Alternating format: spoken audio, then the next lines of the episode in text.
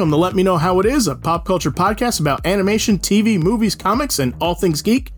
We're celebrating the one that started it all, Superman, just in time for the anniversary of Action Comics number one. I'm Zach Slater. I'm Frank Melman. And I'm Clifton. All right, so April is the anniversary of when Action Comics number one went on sale. So we're going to be celebrating 85 years of the Man of Steel in two parts. This is part one. We're going to review Action Comics number one, but we'll also cover bad guys. We'll list some classic Superman reads, and we'll also go over how and where we were first exposed to Superman. Um, I also have some fun mini questions I'll sprinkle in here and there about like our Superman preferences and little things like that. Um, but first, let's go over our Superman origins. How did you guys first find Superman growing up? Sure. For me, it was I'd have to say Super Friends was a big, a big one. Um, seeing Superman every Saturday morning, that definitely was was where I first saw him. That and the um, the Christopher Reeve Superman movie, the first one. I remember, you know, there really there really wasn't an opportunity to see like the old George Reeve show that mm-hmm. wasn't on. Um, right. Or the old like filmation Superman. So definitely for me, it was seeing Superman with the rest of the of the Super Friends slash Justice League on Saturday mornings, and then really, um, you know, I really love the the Richard Donner Christopher Reeve Superman movie. Mm-hmm. Was it seventy eight? I love that one. I mean, it's it's goofy in parts, but Christopher Reeve is Superman and, and Margot Kidder is Lois. It's hard for me to shake those images in my head. Mm-hmm. I try to give other performances and other actors a fair shot, but for me, it's it's hard not to to revert back to the mean on those on yeah. those characters. Just I think that um, she's great and he's so great as Clark as well as, well as Superman, and just the physical mannerisms that he able is able to like um, inhabit for both of them that you can actually believe. It'd be tough for people to realize he's both Clark Kent and Superman. Right. So yeah, if I, I mean, I was trying to think if maybe there was you know a comic book place, uh, you know, or a comic book you know point of origin for me. I mean, I had various comics and I knew who he was, obviously. And I know I remember I had old like early Justice League, like and I'm talking like 70s Justice League stuff, but mm. um or random action comics or random Superman, but I'd have to say it's more of those two for me, for my personal origin of where I really started really like, you know, dig the character and really started to realize, oh, well, this isn't he's he's especially when he's played up against other characters, other super friends or other other superheroes. Mm-hmm. Um, just how uh, special a character he is, and how much they would rely on him, and how much they look to him for like you know leadership and stuff. So I would have to say those two. Okay, those happened kind of around the same time for you. Yeah, I think so because it was one of those things where I would. I mean, obviously, it's easier to access something that's on, you know, once a week as opposed sure. to like going to the movies, but you know, and my dad was, it was one of the things my dad and I had. Um, my dad didn't have, a, and I don't have a lot of cultural touchstones. We have some, but like one, like, you know, Superman's one of them. Original Star Trek's another. Um, that we sort of like, you know, fanned out over. You know, Superman's okay. one of the things where my dad talked about, you know, every now and then getting, a, you know, get a chance to look at Superman and enjoying Superman. So, but I think it was more, like I said, those two things. Right. Interesting. Mm-hmm. Interesting there. That you brought up your dad with Superman. I'll get to that on mine. gotcha. Clifton, what about you? Now, mine's quite similar to Frank's. Same kind of generational touchstone. As early as I remember, like both Super Friends and the the Christopher Reeve movie were always there, like from my earliest memories. So it's I don't even remember exactly being introduced to the character. I just remember those two things always kind of being there when I was a kid. And so it's surely what my introductions were was one of those two things, uh, Super Friends or or the Christopher Reeves movies. But I remember both of them like hand in hand because yeah, Super the Christopher Reeve movie was seventy eight, as Frank said, and Super Friends had started in seventy three, which was you know just before my time, but then still you know running through nonstop through our childhoods. Mm-hmm. So that was definitely it. I'm trying to remember which one I probably connected to more. I probably connected to the movies a little more just because I liked the personality that Christopher Reeve brought to the character. Um, mm-hmm. Whereas in, in Super Friends, you know, it's big ensemble. Not a, nobody gets a ton of time to shine out of all the characters. So I just like I like the action in the cartoon. But just as far as what I think of Superman, it would have been the Christopher Reeve version, just because he was so like I mean, he brought so much personality to the character and he's larger than life and and believable and mm-hmm. genuine and earnest so Yeah, I mean those are my introductions to to Superman for sure. Okay. Mine was um well for my dad the interesting thing was like my dad was never into like superheroes or comics or or, or anything like that. I remember but like I clearly was growing up and I remember asking my dad one time uh like who's your favorite superhero dad? I don't I have no idea how old I was and he just said like like with no hesitation just blurt like Superman. And I was like, "Whoa." Mhm. Like that's an interesting choice like you know. Um I think I do think he dug those movies when they came out. Um Mhm. I was a little young for those. So mine, um, my origin came on sort of uh, uh, uh, in a weird couple of things. So uh, there was a Superman pop up book in my house Ah, that was my brother's and got passed down to me, and it was uh, I, I looked it up since it was published in like 1979. So this was clearly in Supermania. Right. I'm sure when this came out. Mhm. Um, but this pop up book had everything in it. It was like the rocket from Krypton, all of his powers, like all of that stuff. So like that's how I learned everything about Superman was that pop up book. And my mom used to like like you know like read it to me and and stuff like that. But also, but when we got cable, my mom also let me stay up late to watch the George Reeves Superman on Nick at Night on weekends. ah, okay. And I was like, I loved watching those. Yeah. Um, so those were kind of my two. I don't know that I ever sat and watched the movie all the way through until, you know, very, very late. I don't know that I read a Superman comic till very, very late. So those were kind of my two, my two spaces. And then, and then, as I've said a million times on the show too, and then Superman the animated series came out. And when I watched the pilot for that, like, like that's when I fell in love and I was hooked at Mhm. that point. So, Superman the animated series strikes again, everybody. So yeah. so again, like for these characters that, that we've known about since children, it's usually the multimedia aspect that gets us more so than than their comics, than their original format of comics. Because yeah, likewise for for me, I didn't read a Superman comic for a long time uh, after, even though I had known the character my whole life.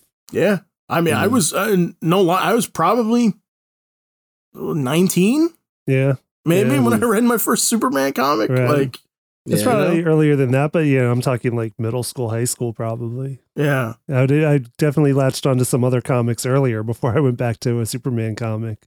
yeah, and I've read him in stuff Yeah. also, like you know, in Dark Knight and like Justice League stuff. But I think that's when I got like his first solo stuff. Right. I mean, it could have been a little younger than that too. I may, I may have my years off, but Yeah, but yeah, the Um, power of movies, cartoons, everything else for these characters. It's always Yeah. crazy.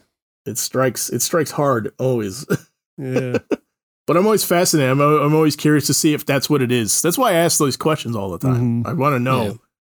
like, you know, if it is in fact like TV, or if, or you know, nowadays if it's if it's the rare instance of like, no, no, I read this growing up, love it. You know, Yeah, I didn't. I didn't really get like I read. Like I said, I had had you know random, you know, action comics or or or uh, you know issues of Superman from around that time. All the the you know, Curt Swan or, or you know uh, stuff that's written by um, Cary Bates or uh, E. Nelson Bridwell. Any of those guys like all that a lot of that early seven like late seventies early stuff. Right around the time he he becomes a TV reporter.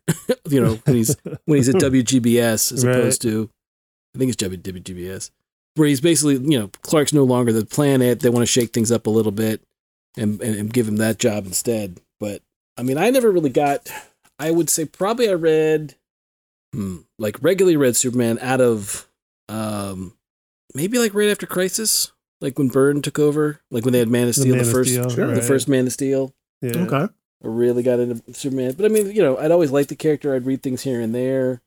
But yeah, I think that from that point, because I was reading, Wolfman was on uh, Adventures of Superman and Byrne was on the regular stuff, regular book, I should say. And then, yeah, I read all of that stuff for a long time. And then when it became, you know, the Triangle comics of trying to figure out how it all like flowed from issue, because Right. they added, what was it, uh, Man of Steel, I think was the other book.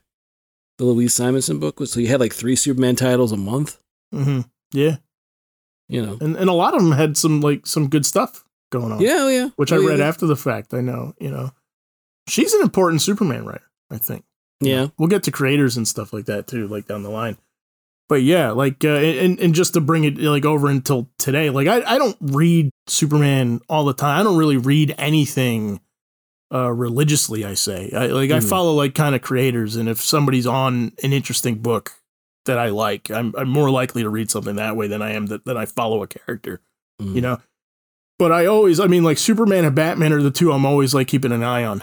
And I'm always Yeah. sort of like, I always kind of know what's happening in those books, even though I'm not reading it. Like, you know, I'm always just waiting for for an opportunity to jump on. But Yeah. Superman's one that like, you know, I need somebody with an interesting take. I need somebody that that I know is gonna be. I, I have no interest in reading somebody that's not gonna uh, be respectful to the character. Yeah, I mean, oddly enough, I would say that for me, it's like I was thinking. The more I think about it, I would say it's more like I like Superman in Justice League. I like him in um, like uh, World's Finest with Batman, or I really like him in DC Comics Presents. That was the ones that I really had more Superman appearances for the longest time, rather than than just Superman in action. Right. You know, I, I liked. I've talked plenty of times about DC Comics Presents and how it's um, you know, Superman is kind of like that character that's a utility character that can fit anywhere hmm and be okay with any one. and it was kind of like the, e, even the characters in the stories would sometimes be self self referential and be like, "Well, it's going to be okay because um, Superman's here," you know, even if they were an actual superhero to themselves. So that was always something I thought was kind of interesting about the characters. All right. First mini question. All right. It's an easy one, but uh, it's a classic. So so so we'll go and we'll, we'll you know we'll get uh, put our names on the record for where we stand here. Red trunks or no trunks? Uh, as we'll talk more and you know about when we talk about Action Comics number one, I, I'm a Trunks guy. They're there from the beginning. right. Okay. You know, they're there. That Yeah. as as they were intended by their creator. Clifton, what about you? I like the trunks more just because I don't know that breaks up the design a bit and, and Mhm. Superman more so than other characters without the trunks. I feel like it just looks like he's wearing long johns. So Yeah. I like the the breakup of the the Mhm. the, the blue with the red.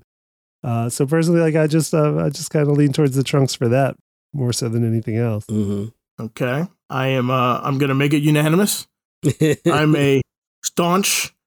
Uh, I'm staunchly in the camp of of uh, red trunks. I think the breakup is very very important, and and what I say is I I don't think I've ever seen a design without the trunks that I thought looked good. Yeah, Mhm. It's not trying to echo the classic in some way. You know what I mean? Like I feel like like Brave New World, the Superman animated series, where like I mean he's in a cl- completely different costume, Mhm. Okay. and and uh, that's fine. I have no issue with it because you're going for a different look. Right. But when you're trying to sort of like quasi ape the classic, but you right. but you leave the trunks off, I'm like, no, it's wrong. hmm and still It's wearing wrong. the belt with no trunks. And you're like, yeah. No, and the interesting thing to me is um I discovered this like really recently because we had that the the like 15 second teaser that came up for My Adventures of Superman, which is a new animated series set to debut on Adult Swim, and you do get the red trunks, but you also but they have like a redesign of the S on the chest. hmm right? And I like it. Like I really like it. And it, and I never realized at that point like how much more important the trunks are to me than the S logo itself. Mhm. Like like I don't care if you redesign the logo Right. apparently. But right. I'm looking at it now. Is the S logo like the Kingdom Come S, but in the red and gold instead of red and black? It looks yeah, a kinda little like bit. that. It's, yeah, it, looks, kind of like a, a mix of things. yeah. hmm Yeah. It's a fun design. Yeah. Yeah, I dig it. Yeah, when he's not wearing the trunks, it's the, the, the line from Venture Brothers that Monarch says about nice, nice onesie dick. Is what I always think about. it's a speed suit. right, exactly. That's what it suddenly becomes when he's not wearing the trunks. So So okay, so we all read Action Comics number one leading up to this. We wanted to review the one that started it all and uh, see what was there from the Superman mythos, like right from the start. So, mhm. had you read this before? yes, You had. Frank, you I, had. I have. Clifton, how about you? I don't think I had. I Okay. was familiar with like panels from it and I kind of knew, I guess, reading about it, what was in it. Or I'd seen probably like page excerpts, but not the full, what turns out to be it's a 14 page story Mhm. is the first appearance of Superman in Action Comics back when you know, the comics were all anthologies. So there's also like cowboy stories and like a boxing story, I think later in this issue somewhere. I think Hmm. Zatanna, I think Zatanna's dad is also in this one. Oh, really? Okay. I believe that so, I don't yeah. remember. Yeah. Zatara. Yep, Zatara. Yep. So yeah, I hadn't read it before, but I I did think it's interesting because everybody talks about Action Comics number one, right. But nobody I don't think actually talks about Action Comics number one. Right. So I thought it was, I thought yeah, I like the idea of, of of actually reading, like actually reading what was in that very first story and and what's still there and what came from it and stuff like that. But yeah, I don't I certainly never read the whole thing before, the whole 14 pages before. Hmm. I certainly thought I had read it before. Yeah. Mhm. And then quickly, like two pages in, I was like, I don't remember any of this. so I don't think I actually did read it, Right. Uh, Right. which surprised me. I'd been in comic, uh, uh, you know, I've been in the comics my whole life. And I, like, I thought for sure I must have yeah. read it. And, and then it hit me too, though. I'm like, I don't even have it reprinted anywhere. Like, I was looking at my trades. I'm like, wow, like, I don't, like, weirdly, like, I don't have uh, Greatest Superman Stories Volume 1. I have Volume 2. Mhm. you know, like, I'm like, wow, I don't even have it. Right. So I thought isn't it in the, the Secret Origins book I lent you? Is that not in there? I couldn't remember. I think possibly, but I mean, I didn't read it then.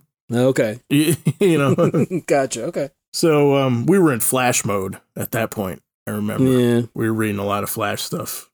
But yeah, anyway, so what'd you guys think? It was interesting knowing what I know of what the the origin was supposed to be. Like the like originally like Superman was kind of like a bald futuristic scientist villain at one point when they first put the first like the first strip out for it. Okay. So it's kind it's kind of a, a weird, you know, it was odd that it was, you know, the idea that the it's not so much the yellow sun as it is um he's he's evolved so far beyond humanity and that's part of the reason why. Right. That was one of the things I, I noticed because it does, it, we get in one panel, in the very first panel in Action Comics, we get the all condensed into one panel. As a distant planet was destroyed by old age, a scientist placed his infant son within a hastily devised spaceship, launching it toward Earth. And Right. that's one panel Right. that's, you know, sparked so many retellings Mhm. since that they just, it all started in literally one comic panel. But yeah, like the uh, the scientific explanation of his strength because they give a quote unquote scientific explanation Mhm. uh, comparing him to ants and grasshoppers. I'm like, yeah, like Right. there's real things that just evolved to be better. So everyone on Krypton had all the same abilities because they were all just that much further evolutionarily evolved than humans. Mhm. It is funny to me that they do spell this all out on page one, Yeah. like explicitly tell you all his powers, why he has powers, how he got powers, and why they should make sense, all on page one. Yep. And none of it's the yellow sun. Right. It's interesting, like the breakdown of information and how it's so different 85 years later, and how clearly we are so informed by TV and cinema. Right. Mhm. uh, as far as like the language that comics kind of follows um in in in a lot of cases not every case but a lot of cases and it's it's so interesting going back and looking at these were like they weren't as informed by that stuff and it was just it was literally they were more like what's the most effective way to tell this story through pictures and you could get like weird non sequiturs and you know like like re- remarkably narrow panels Right. you know it seems like they think of a lot of this information as like beside the point. Yeah. Mhm. So where they're like, how can we just get this out of the way as fast as we can to get to the story we want to tell? Right. and they don't Right. linger on any of it. No. Like there's no like the fact that like some some stranger picked him up. Yep. That's ha- that's like a skinny half panel Mm-hmm. on, Right. on page one. Right. And dropped him off at an orphanage Yep. and didn't bother to like, you know, I guess he didn't exhibit any powers in the car right over. So Right. But once he got there, you Right. know, There's a little baby lifting up a Barcalounger. right right, right. La-Z-Boy's up in the air now. So Yeah. what do we do, Doc? Um, yeah, that, that was interesting. Like, I, you know, I knew that they weren't the Kents weren't mentioned, but at the same Yeah. time, I forgot that it was just like, oh yeah, someone picked him up and dropped him off, and that was that. Mhm. You know, and as it gets retconned later. Similar, like there's been similar stories like that where the where the Kents want to go through the legal process of of adopting him legally. Right. Instead of just keeping him from the cornfield. Well, the other, I mean, the other one that I like is one of I think the one of my favorites. I can't remember who it was. but um, the idea that there was a snow, like a like a storm, Okay. like there was like a big blizzard, and they were snowed in for like three Right. months. Right. so Yeah. by the time they got to, got to see people, it's like, look, we had a kid in the meantime. Yeah. Martha didn't even know. Martha was pregnant. Oh, yeah, yeah. Martha, Martha wasn't showing all that much before. so I love that one. I think that one's great. yeah. So Yeah. The other thing that stands out is like the is the explanation of what his powers are that they clearly explicitly tell you. yeah, like like it, it was funny to me how detailed they tell you too. right. And then how much has changed since then. But Mhm. like the uh like first power is quote it says uh, leap one eighth of a mile Yeah, Yeah. or hurdle a 20 story building. And so Right. it's basically he could long jump two football fields uh huh. or jump vertically 80 to 100 yards up. So, like, vertically one football field. Uh, and then the other one was raise tremendous weights, Uh huh. run faster than an express train, Okay. and that nothing less than a bursting shell could penetrate his skin. Uh huh. Which, like, I so I figured out, like, they're saying bullets can't hurt him, but like artillery, like World War One and World War Two artillery would at that Yes. point. Tanks, tanks would give him a trouble. Yeah, Mm. that's his Yeah. original power set. Yeah, not moving planets in this one. nope, Nope. not flying backwards through time. Nope. Exactly. Nope, nope, nope. Not nope. saving the world by listening really hard. Right. Right, right. And and frankly, not flying at all. no, no, no super ventriloquism. None of that Right. stuff. Yes. So those things were all interesting observations I had on page one. Right. And the scientific explanation I mentioned before, I just thought it was it was funny that they're like, no, like really, this could happen. Like, Yeah. just, It's not that crazy. Just Right, go with yeah. it. Go with it. I mean, it is interesting that you get one panel in the first page of him in costume, and it is a striking image. Like uh, Right. compared compared to the rest of it, it's not like the rest of it was drawn poorly. Like the, you know, clearly like the him out racing the train's really cool and leaping and holding up the girder and all that stuff. But yeah, ju- just the one shot of Superman is it works. you know, it's hard to argue as, as you know as striking an image as it is.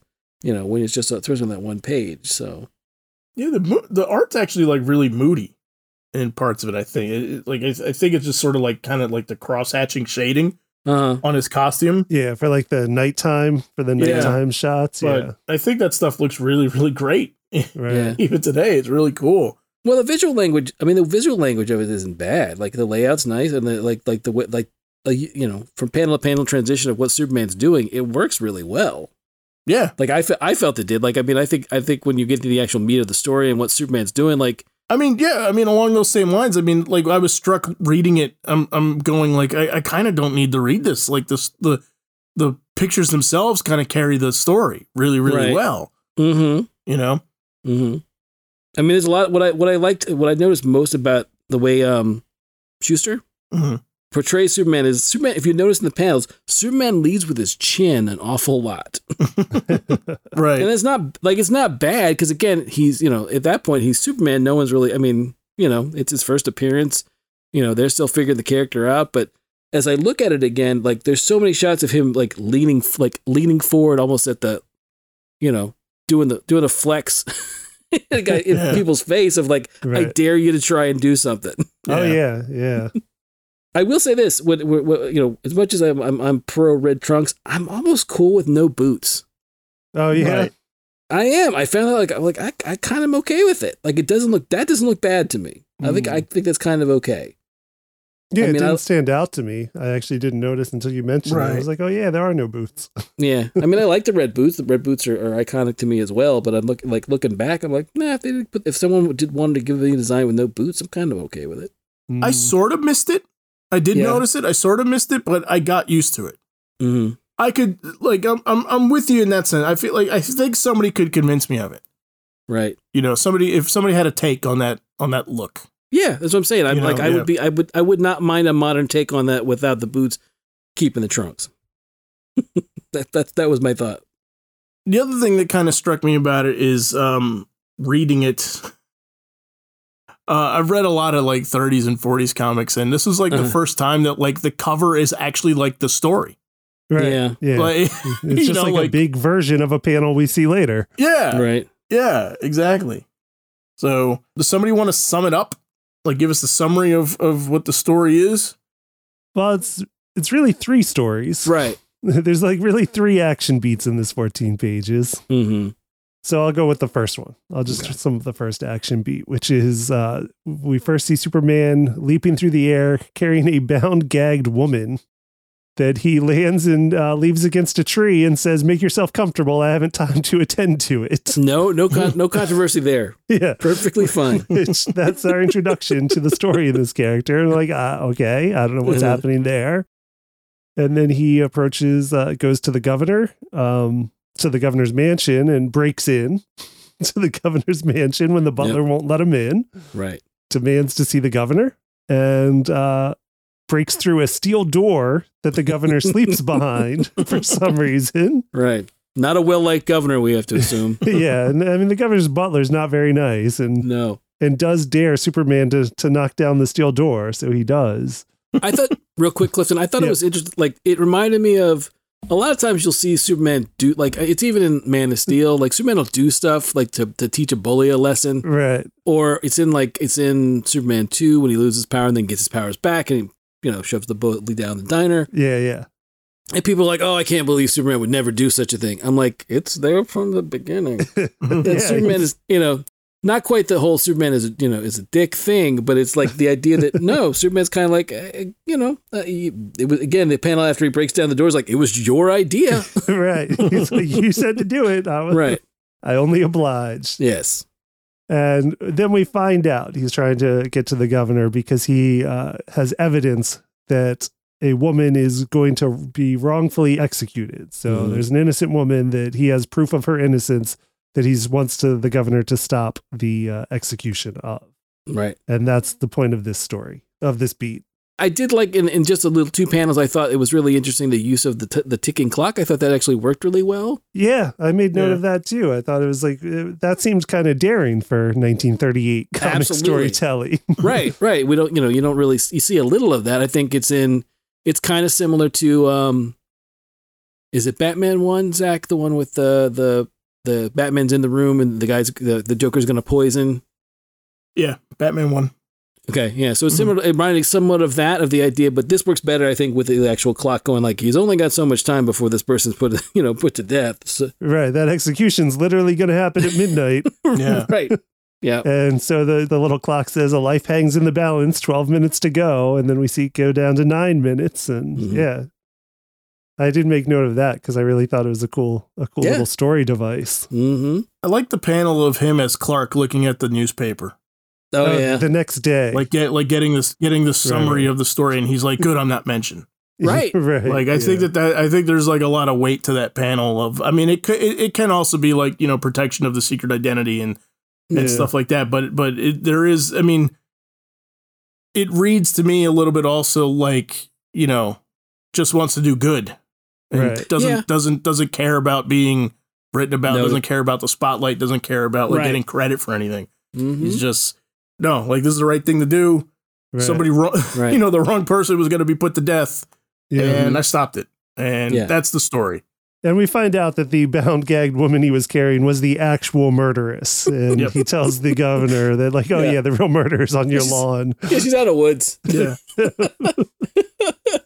It's a So you, you can take care of that. But I was I was really surprised that that came back around, Yeah. Uh-huh. and I was like, oh, okay, cool. Yeah. you know, like it wasn't it wasn't just like he was saving a woman Right. got, like that was something else bound, came or, up. and then he was like, I got this other thing to worry about. Like I'll come back. Right. Yeah, 30, yeah, 30 Superman collected women. It's just a thing, but they grew out of it eventually once the radio show. No, Right, it's yeah. that was the thing. Yeah, he just, Yeah. he, he, the murder's right here. I've got it wrapped up for you.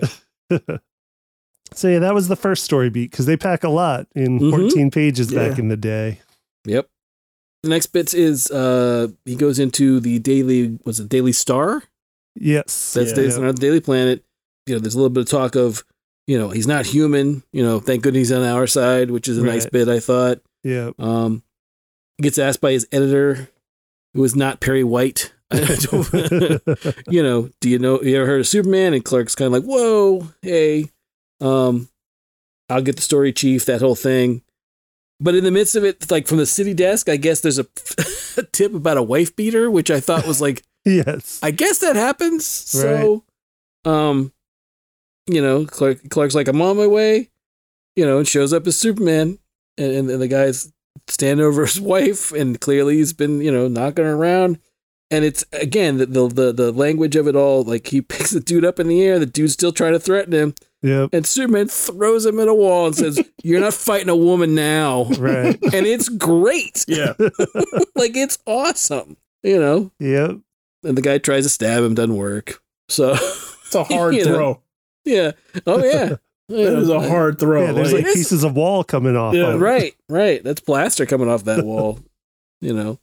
But that's awesome. Um then you see like the the the the bit he basically switches to Clark and, and there's when the cops get there. Right, right. When he hears the authorities approaching, puts on the suit, and it's like, I just Right. found this guy like this. Apparently Superman was here, I guess. I don't know. um and then he, you know, he asks out Lois, which is nice. Um Mhm.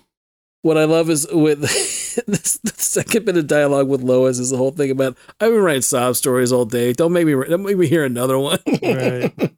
It's, it's such a great like Lois not knowing who he is and just being like, oh, this guy, Right. you know, is great. And again, it, it's there from the beginning, and it's not like she's like a terrible person. It's just she's Right. like, oh, this guy. Well, like, Yeah. that's, like he asks, he, he comes up and asks her a little stammeringly, like, well, what do you say to a date tonight? And her uh-huh. response is, I suppose I'll give you a break for a change. yeah.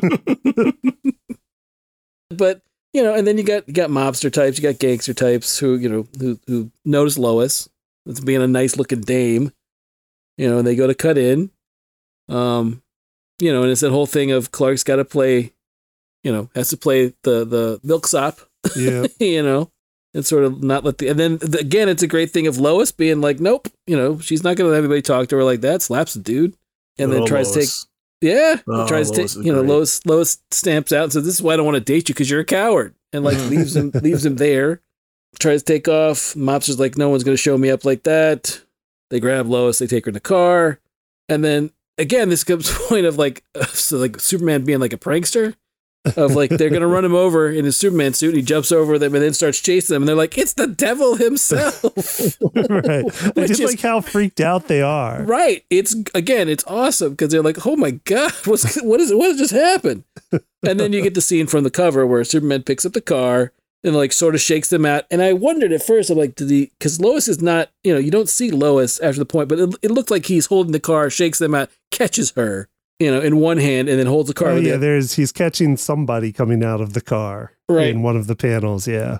and then just smashes their car, and then goes, you know, grabs Butch, and then takes him up, takes him up and hangs him on a flagpole, you know, and he's, you know, and just sort of doesn't. And again, it did what it reminded me a lot of was um of Spider-Man stuff, hmm where Spider-Man webs up Jonah, or Spider-Man leaves a crook hanging from something with a note, you know, your friendly neighborhood Spider-Man. Right. And and then we get the panel that that's been done a couple different places. I think Alex Ross did it.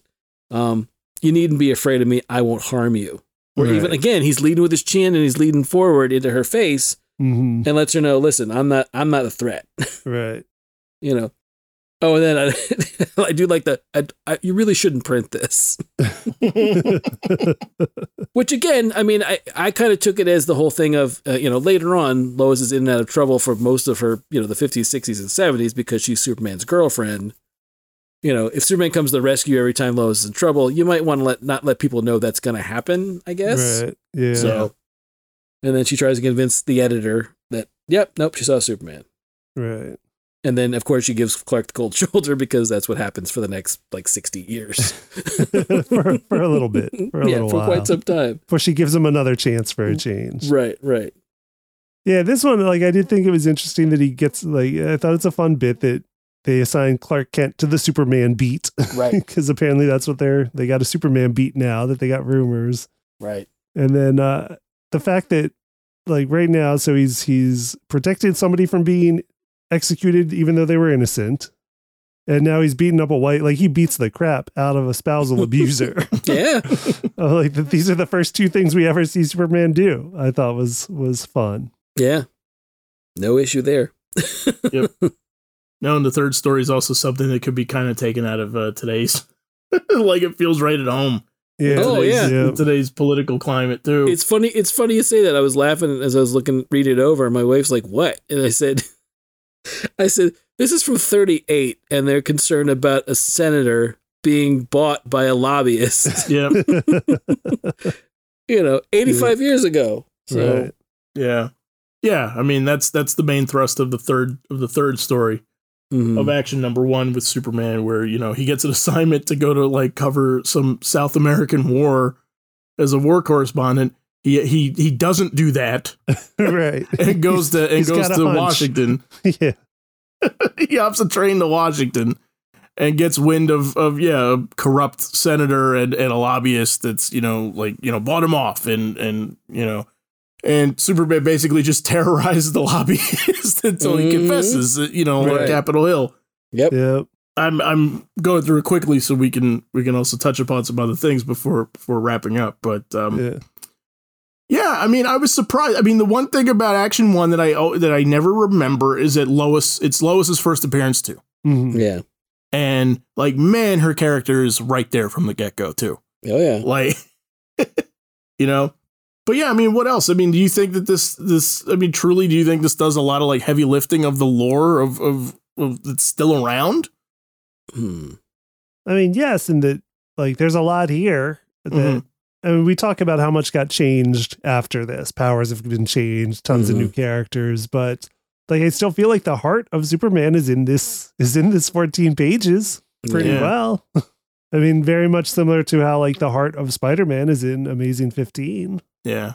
Yeah, I mean, I think it's. I think a lot of it is like again, it's interesting to see because there was a. Uh, I, I want to say it's a Dan Jurgens story in the in the Superman later stuff in the '90s about Clark living next door to a guy who was beating his wife, and it's a completely different story because he does he can hear it all because of super hearing, but doesn't intervene. Mhm. Mm. And it's one of those things where you know, 38 had no problem intervening. Nope. You know, had no worries about it. So, I mean, I, I think he's a little more, you know, I, I don't think in this one he's quite the big blue Boy Scout. Right. Yeah. You know, I, I think he's a lot more, I think there's a lot more emphasis, and, and I'm not being punny or funny. I think it's a lot more emphasis on the action Yeah. and the idea of what he can do versus, you know, and again, there is no, again, it's, it's, it's interesting to think about it in, in the vacuum of 1938. And there is, there are no other superheroes. Right. Right. like he's it you know so it's kind of as as clifton said you know the fact that they would be terrified of him makes sense right. you know because there is nothing there's no there's no comparison there's no, No. scale to what you know this guy can do compared to anybody else I remember thinking that too, reading. it. I'm like, man, there's such a departure of like what he would be able to do to people.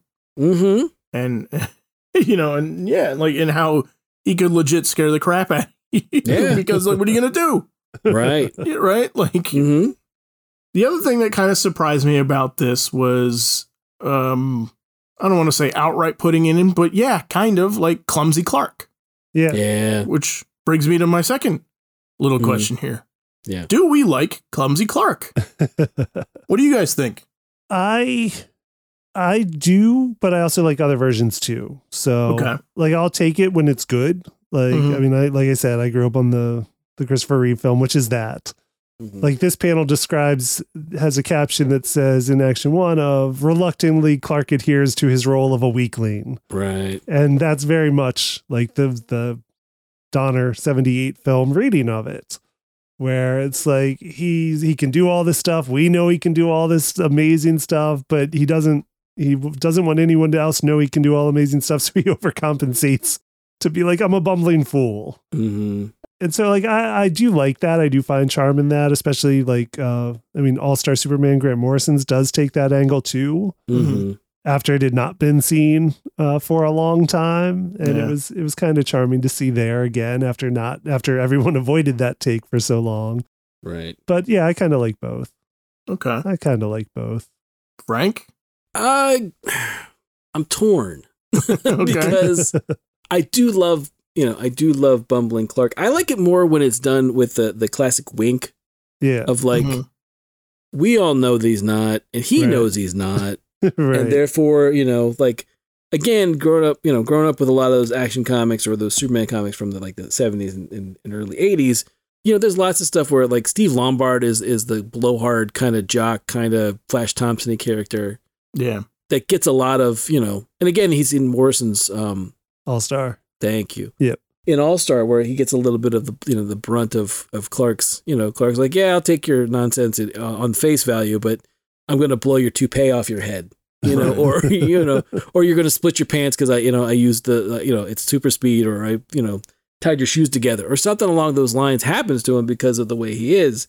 Um, I like that. I also like the fact that I never I've never bought the the Kill Bill example of like he's disdain for humanity. I've Right, never right. bought that. I thought that's a Yeah. terrible take. Right. Um, I, I think it's more along the lines of, you know, I I think that in in in in some world, you know, in some ways, I think Clark, you know, likes the idea of being able to be just like everybody else. yeah. You know, Yeah. and and the idea that you know, I think he does need. I- You know, I, I think just from a sensory overload statement, you know, a state, um, I think he needs the ability to sort of shut all that stuff out and just be a person Yeah. Mhm. otherwise, you know, I mean, there have been stories where he tries to be Superman, you know, 24 hours a day, you know, and he just, it's just too much for Yeah. anybody, even him. So Yeah. I, I think, we um we might do all of this in a future episode. Like this okay, this stuff that you're talking about specifically. okay, So I don't But want to I- cut you off, but No, no, because no. it's interesting. But right, right. No, but I, but I do like, I do like, you know, again, I going back to Byrne's take, I like Byrne, you know, where he's a little more, you know, he's a little more confident, you know, it's, it, he's kind of, you know, um, it's definitely where we get the whole, the whole Smallville, you know, he's from a small town. He's kind of, he's kind of earnest and hokey, you know, he, he, he's got some kind of background where he was, you know, he, he was, he played sports, but he couldn't play them for too long because he would, you know, hurt people as Superman. But he also, there's a great bit in, in one, I think it's in Man of Steel where Lois first comes over to his apartment. They're going to something together um, as like, you know, colleagues or whatever. And she notices that he lifts weights. Mhm. Mhm. It might be in his Superman run, but she's like, these are awful small for like, as basically the physique that you have. And he's Yeah. like, he has, he has that moment of like, oh, I didn't think about that. Yeah, yeah. Yeah, that's I a didn't good think I should probably, I should probably have, you know, heavier weights for someone, you know, the for someone of my build. Ugh, I'll get on that. Those 10 pound dumbbells aren't going to get you that physique. Yeah, Lois, Lois is like in an evening gown, and she sits down at a bench, and she's she's flexing, like like doing the curls, and she's like, "These aren't very heavy at all. I don't know how you're able to get like the size that you are." But yeah, I, I, I I'm I'm like Clifton. I like both. I mean, I'll take either one, but I don't. I mean, I don't want. I don't. I, I like I said, I prefer the the bumbling part with him more of a, a wink and a nod Right. to, you know, he knows. Yeah. And, and going back to the to the action one, like that bit where the mobster's trying to cut in on his date hmm and he backs down and then Lois smacks the mobster. Right. And there's just a panel where you see a thought balloon and then a word balloon. And the thought Mhm. balloon is is Clark saying, Good for you, Lois, with an Mhm. exclamation point. And then the word balloon is Lois don't. Right. right. Because it's an act. Like he's Yeah. he's really he appreciates how action packed she is. Yeah. uh, but he has to play this other part. And Yep. uh, I like that reluctance there. That's good. I um a little torn, not as much. I generally don't like clumsy Clark, Okay. but I I can be sold on it with a take. Okay. With a, you know, if somebody has a good take on it. I was uh from the day we're recording this, um, I was watching Richard Donner Superman because it was on TCM like last night. Honestly, uh, and so I was I was watching and like, God, it's hard not to see how how like Christopher Reeve just does it so perfectly Yeah. Mhm. you know and there's like there's that awesome bit where he's in lois's apartment after Yeah. superman has flown away and lois is like she's going out with clark and she turns around she's like oh like let me get my coat or let me get a sweater or something like that. And she's in the other room and he takes his glasses off and he just like stands up straight. And i swear it looks like he he gets like like five inches taller. Yeah. just standing up straight. And the voice changes and the posture changes and it's like man like he's able to do it so well. Yeah. and so there it's awesome.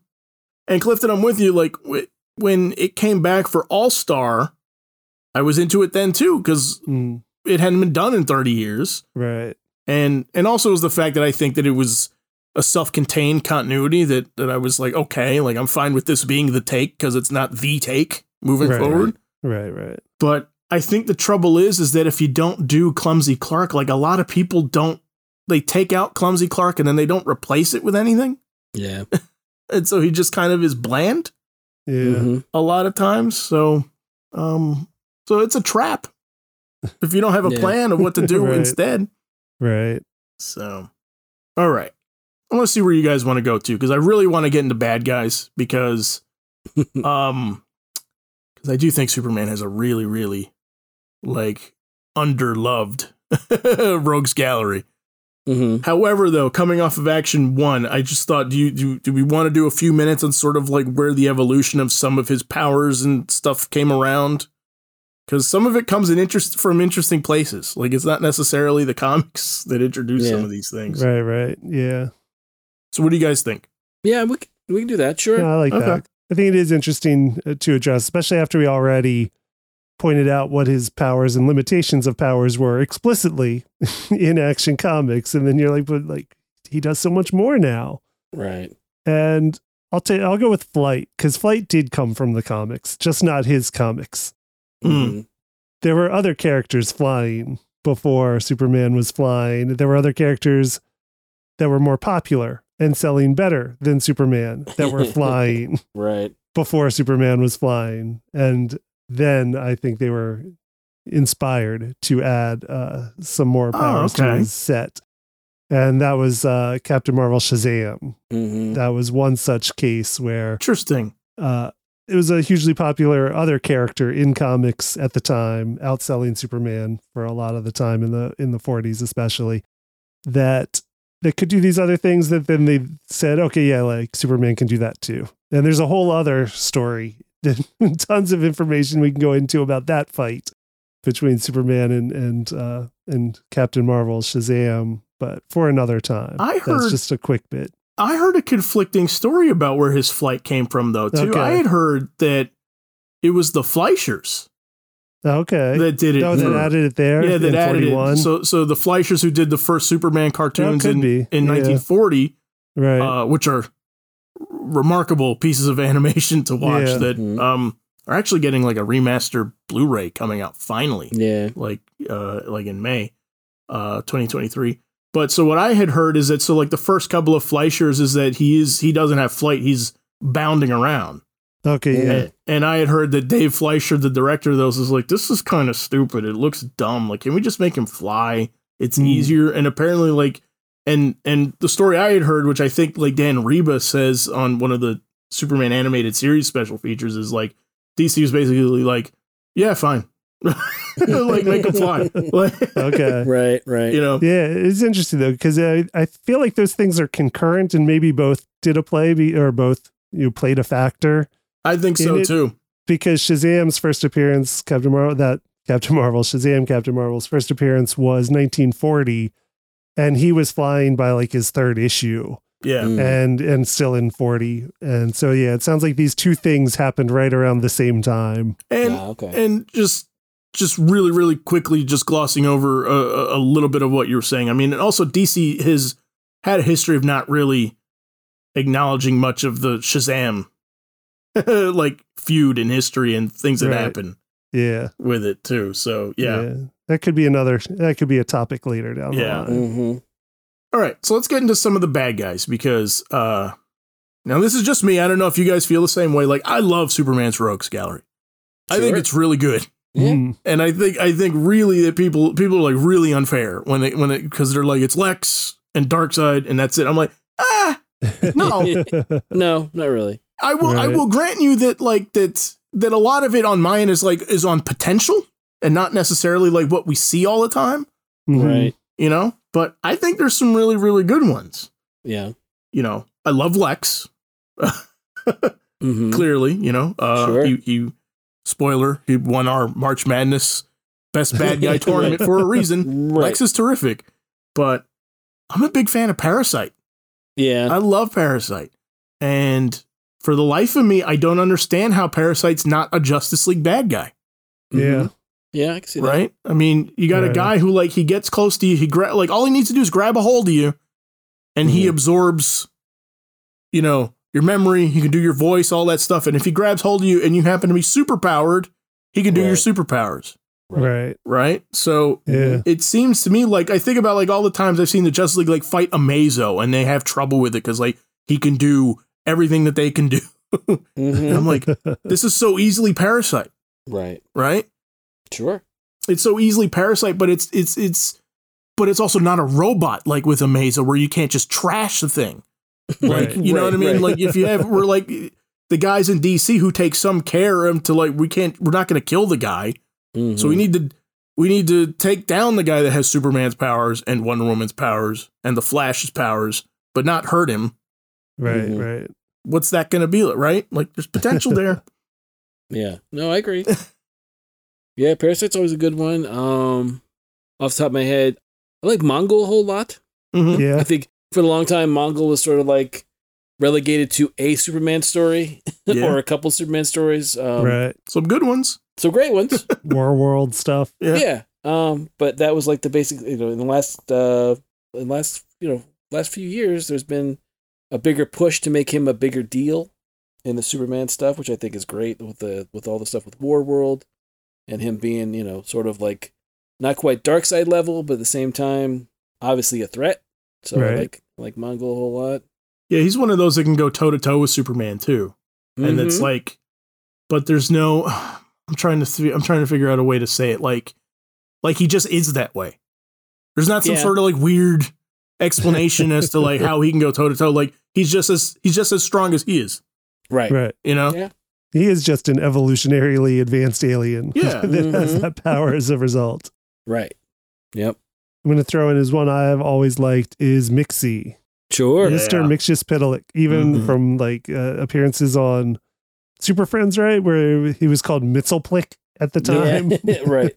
And then uh, the animated series one was the one that gave us the Mixius Pitalik uh, Yeah. Right. spelled out. Uh, I like both. I can use both. Uh, but yeah, I'll probably still go with the Mixius Pitalik more often. But yeah, it's just because you've got a character of, in Superman who seems like a god on Earth, and Right. and now you give him a trickster god to, to Mhm. have to deal with as a foil. And I think those appearances have always been fun. Uh, Yeah. Even Super Friends, the, the animated series with Gilbert Gottfried were great. yeah Yep. some really good yeah, I just think there's so much fun of it just being like the, and it also get you get to see Superman not be serious sometimes in it.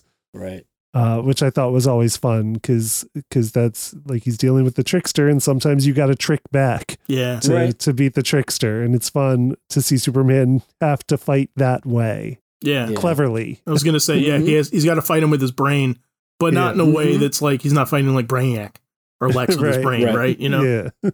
it's like in a Yep. fun way Mm-hmm. I've always thought that the Superman the animated series guys put the name uh in like a script software that could read it out loud. Right. And that's what it said, and that's why they went with all right, I guess it's Mixius Mixius Spitalik. Could have been because they Right, could have been yeah. using Final Draft to Yeah. do the scripts, and they did like the voice effect, the voice feature on it, and that's how it came out. Yeah. I've not read that anywhere. I'm just I'm just guessing myself. Um Probably not, not a bad guess. But I was, I mean, I always liked the whole thing of him. Also, the fact that it showed that Superman was vulnerable to magic, because I just think Right. it's it's a thing that they just don't use enough in the comics. It's always, oh, someone's got kryptonite or kryptonite bullets Mhm. or you know kryptonite dagger or whatever, and I'm like, yeah, but you know, magic messes him up just as well as kryptonite Yeah, does. right. I agree. It's not Yeah. used Yeah. enough. And Mixie was one of those that you know they're always always threw a you know a wrench into things for him. And again, there's the fact that he would have to outthink him or, or out or out uh, out trick him was always fun. Yeah. I've always thought like along those lines, like you said, where like magic's not used a lot. Like Mm. Frank, we've talked, uh, you know, offline about about like writing and stuff like that, and I've always thought like like how is Lex not getting into magic at any point? right. Like once Yeah. it becomes once it becomes known information and like it's a vulnerability to him, I feel like it's just another thing. You'd be like, oh, I can get him that way too.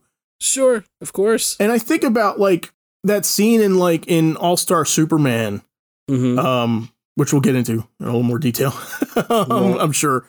But there's a cool point in like I think it's like issue five where Clark Kent is interviewing Lex in jail for the newspaper, and Lex glances over at Clark's notebook where he's taking notes, and he's like, "What is like? What's with your handwriting? Like, what is this? Like, you got the worst handwriting I've Mhm. ever seen." And he goes like, "Oh, it's shorthand." Right. He's like, "What?" he's like, "Yeah." He's like, "No, I took it in college. It's shorthand. It's how it like it's how I jot notes down faster." And he goes, "Huh?" And he goes, "Another thing I have to learn." Yeah. And like, and I love that bit where like as soon as there's something he doesn't know, it's like right. I got to learn it and I got to master Oh, it. yeah. And I feel Mhm. like so just take that bit to magic with Lex. Mhm. no, I mean it makes. I mean it makes it makes sense. It's right there. Yeah. So far, not so much. So, I've always uh I love the visual of Metallo. mm-hmm. I uh I I will freely admit that Metallo is kind of he's a punchy bad guy, Right. you know, but I I just love the visual of of uh one he's the the man with the kryptonite heart. Right. Yeah. That's, Yeah. that's a neat That's how I met him. It's a neat slogan, it's a neat catchphrase. He was in um when I when he's in one of those digests. That's how I read like a Superman Rogues or a Superman Kryptonite story. That was the tag. Was just he's the man with the Kryptonite heart. So that's what he's always been for me. Yeah. Yeah. But I also like the idea of like he he's he's like a literal man of steel that has to fight the man of steel. Right. I just like that kind Yeah. of take on things. Um you know, and so he he's he's just one for some reason. Like I always get kind of jazzed when he pops up in things. Like I'm really Mhm. excited when I see Metallo. You know, I think too the fact that like I, I I think in kind of a in like a body horror kind of way, like you go you can always have fun with how the visual comes to be. Or, right. Like I feel like I would always have him show up as looking like a normal guy right. and then by the end of it like he's shredded off and you have you have bits of the exoskeleton showing Right. Yeah. you know like the Terminator effect. yeah and you could do it in different ways like i feel like i would have a lot of fun with that Oh yeah. yeah so he's another one i think that's super super super underrated um you know and i remember in i want to say like 2006 when geoff johns was on the book he kind of like tried to um scale him up a little bit so instead of being the man with just the green kryptonite in the heart he gave him the other colored kryptonites in different extremities Right. Okay. So like he had like red kryptonite in like one wrist, and he had like gold kryptonite in another wrist, and you know, and stuff like that. And I thought that that was kind of neat that he had um like like a- an arsenal Mm-hmm. on his side. Right. Which that brings me to another question: okay. What's your favorite color kryptonite? ah. I forget what some of them do. okay, I'll help you out. So classic green kryptonite uh, inflicts pain. Uh, I read in some cases, some say that like it would induce like flu-like symptoms and weakens him. right. Okay. Um, there's red kryptonite, which changes Superman radically, but temporarily. Uh-huh. So like it'll mix up a power, or it'll take a power away, or it'll turn him into like a dinosaur or you know something Right. like that. Yep. Gold kryptonite was supposed to be the most dangerous, and that was that was the one that removed Kryptonian's powers permanently. Yeah. Yep. Okay. And then later it became that like it removed it temporarily. Mm. Okay. And I think it was in that John's pieces where I saw it, where like as they fought Kryptonians and he would use Metallo would use the gold kryptonite just long enough where he would like use it and focus it when a Kryptonian was in the air because it only lasted like th- it only lasted 30 seconds where they wouldn't have powers, but 30 seconds was enough for them to fall Okay. and not have powers, right? And he would kill them that way. Blue kryptonite affects Bizarros only. Right. That's true. White kryptonite kills plant life That's true. of any origin. okay. uh platinum which i never even heard about so i guess it's uh relatively new gives Mhm. humans superman powers Okay. Okay. and then there's black kryptonite which uh creates like a separate body with a separate personality Right. Like an evil an evil version i think supergirl had had one of the i think there's a smallville episode about Yeah. this too right Yeah, you can picture it being used a couple times in, re- in in last several decades, I guess. hmm Uh, I think mine for like when I was a kid, uh, and, and would see the shows and, and stuff. It was always the red kryptonite because I was like, "What's going to happen?" Right. Yeah. I like the unpredictability of the red kryptonite. That was my Mhm. favorite. It was just seeing like what crazy things going to happen this time. frank what about you Um, I liked. I was. I'm gonna go with gold.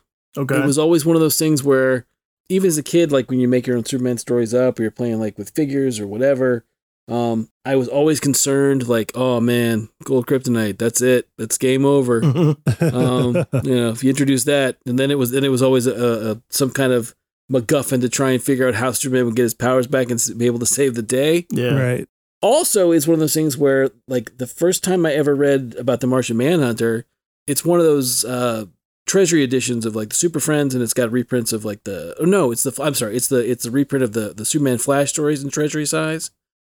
And the Martian Man, these two aliens, basically, long story short, make Superman and Flash run a, run a race across the galaxy. It's a second race that they run, and the Martian Manhunter tries to make it look makes himself you know mimic Superman, and these aliens have gold kryptonite on them, and they use it on him, and somehow he then loses the ability to turn himself into Superman after that. Okay. like I don't know, and there's no reason why it would work that way, but it does.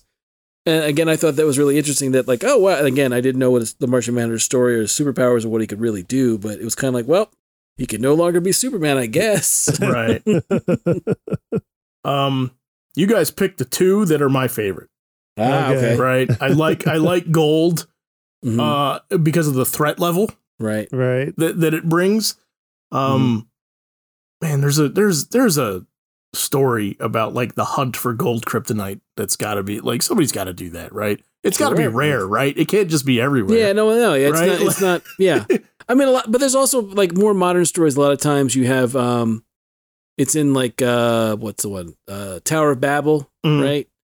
There's the idea that that Bruce, the Batman, spends a lot of money. Like one of the the whole story of the Ba- uh, Tower of Babel is like there's all these contingency plans in case any of the members of the Justice League go rogue, and the one he has for Superman has to do with, if I remember correctly, Batman has bombarded green kryptonite with radiation and gotten red kryptonite or a form of red kryptonite out of it. And there's a couple stories kind of like along those lines of that you could basically, uh, by applying a certain amount of radiation to it, you can have you can eventually get it to go into the next uh, shade, I guess, of kryptonite. Right. But I do also don't get me wrong. As much as I kind of like eh, green kryptonite, I do like when it's kind of like the idea of green bullets, like Yeah. the kryptonite bullets. I think that's cool. Like the the uh, was it absolute? I think it's absolute power. The Jeph Loeb and Carlos uh, late Carlos Pacheco's story for um, Batman Superman is really good. You've got Jonah Hex firing a gun with kryptonite bullets. Oh yeah. Oh, that's a good bit. Hard to beat that Yeah. bit. You know, and then there's been various like bounty hunters or you know alien bounty hunters or people going after Superman with that's like and again that's just the beginning of Loeb's story, right? Isn't it that, that he gets shot Yeah. with a kryptonite bullet? Yeah, that's Metallo again too. Yeah, he Metallo takes a again, shard of right. it from his heart, and he. That's Right. when that's when he's able to sort of like create weapons, also like the Terminator, like like uh, Yes. like well T three Terminator, Yeah. right? But yeah, yeah, I, I'm, I'm I'm a fan of all that stuff. Like I think Yeah. that's when people do that stuff. When people are inventive with green kryptonite, right, as opposed to just like I've got a hunk of rock. yeah. You know, like Yeah, Charlie agree. Brown, I got a rock, and it's just you know that's what they got. So But I like Red too. I like the unpredictability that Red brings to it, and just sort of like it, you know, it's just something that screams the Silver Age. Yeah. sure. Too, where yeah, yeah. one of my favorite um one of my favorite legion stories um the the thing that that causes a change in a character and i won't say exactly which one is red kryptonite it's one of my favorite legion stories from the silver age that has to do with red kryptonite of all things in the future yeah I- i'm a big- I- like i said red and gold i agree i think but more than likely i said just gold because of the fact that it just it's it's supposed to be permanent there's supposed to be no you know there's supposed to be no way to come back from it but you know comics So- Right. And then uh Clifton, I know this one's one of your favorites. It's kind of a cheat, Okay. but it's Superman Revenge Squad. Oh yeah. The Yeah. the words Superman Revenge Squad do not get said enough on this show.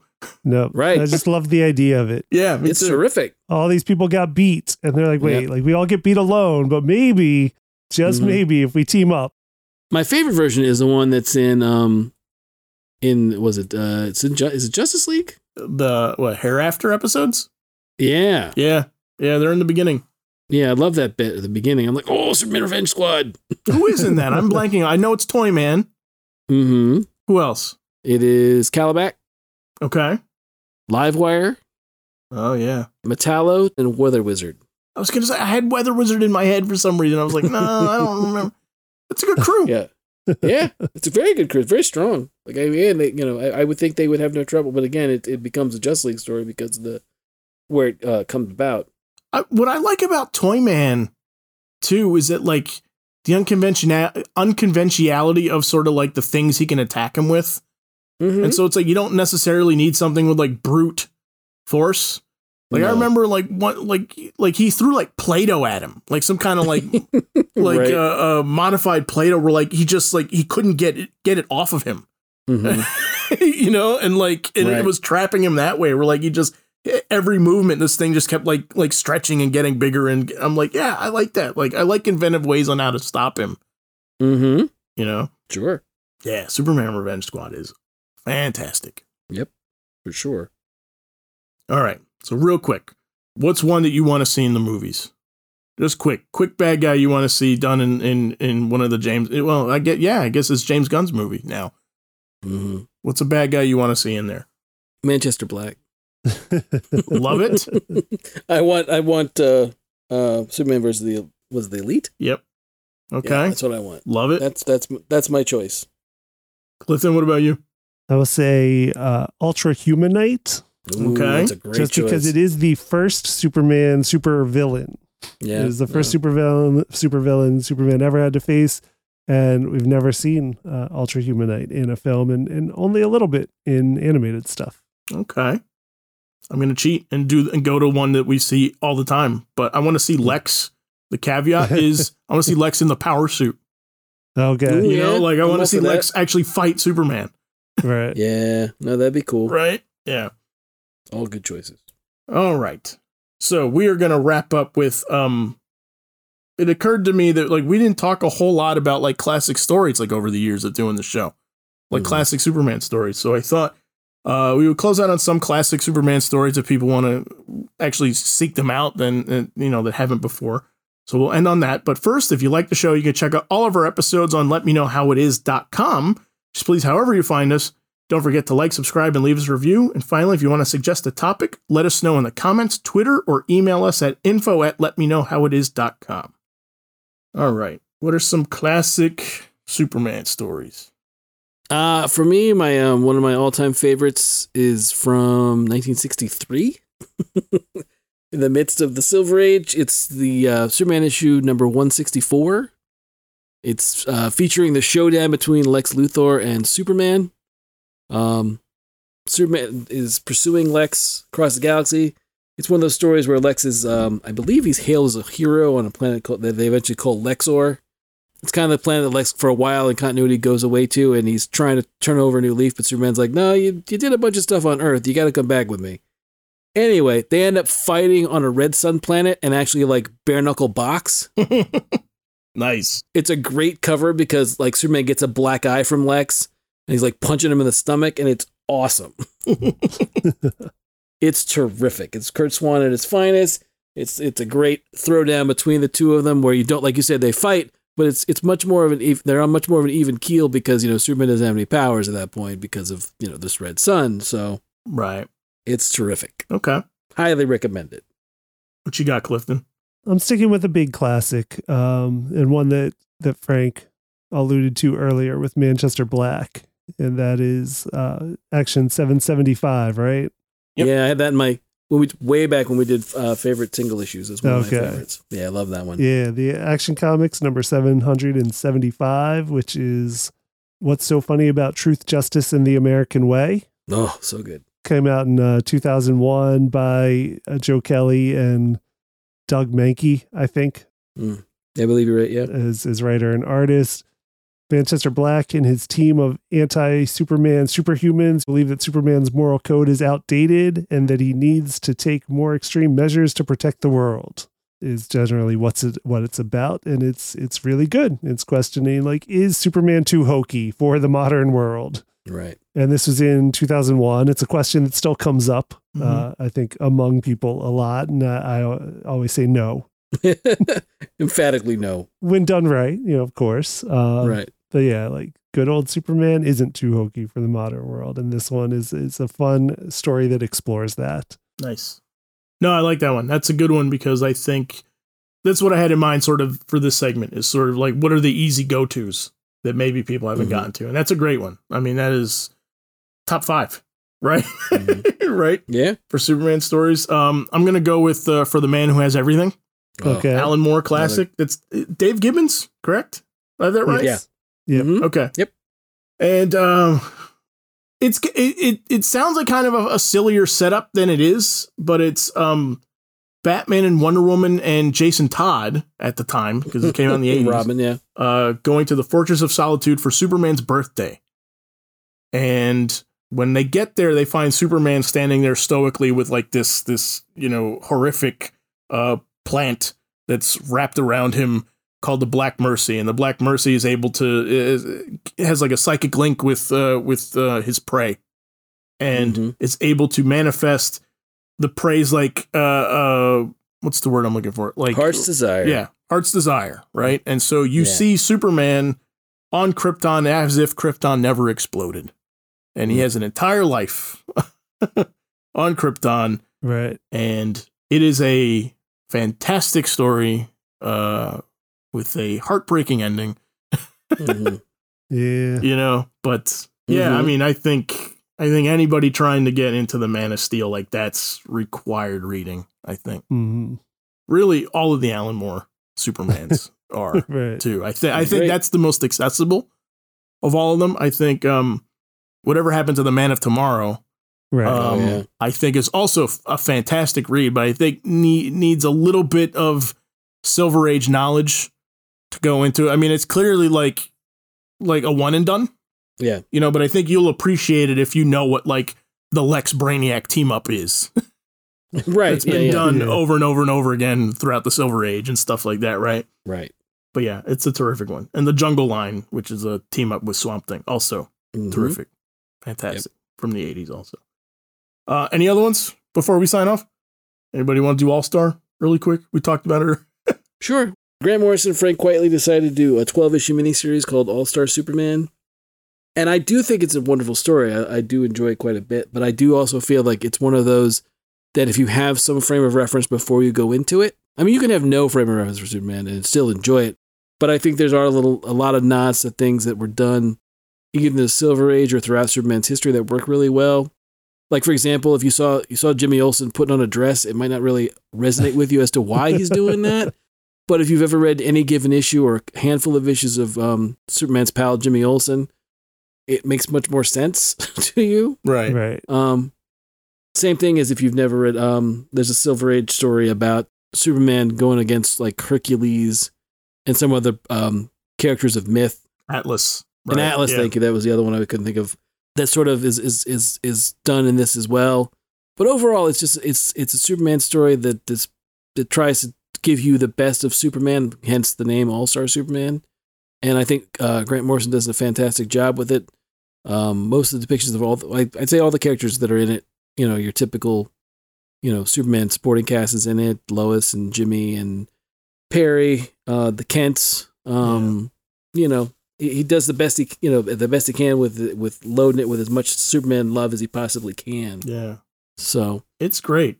The pitch Mhm. I give everybody for it is um it's interesting how Morrison goes the other way. Instead of everybody who has sort of the temptation to take powers away from Superman to make an interesting story, he loads him up and and Mhm. he puts him in a situation where he gets oversaturated with sunlight to the point that like his own powers are killing his body.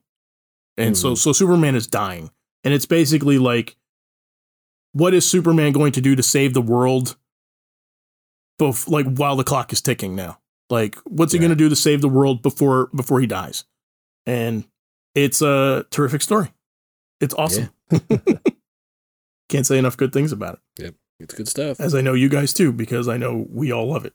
It's fantastic. Oh, yeah. So, so okay, so there are some um, you know, classic Superman reading for you guys if you guys want to jump in and we will have some more uh, deep pulls in part two when we come back next week. So, as always, we will post links and examples to everything we talk about on letmeknowhowitis.com. Just please remember to like us and follow us on social media, and we will see you next week for part two.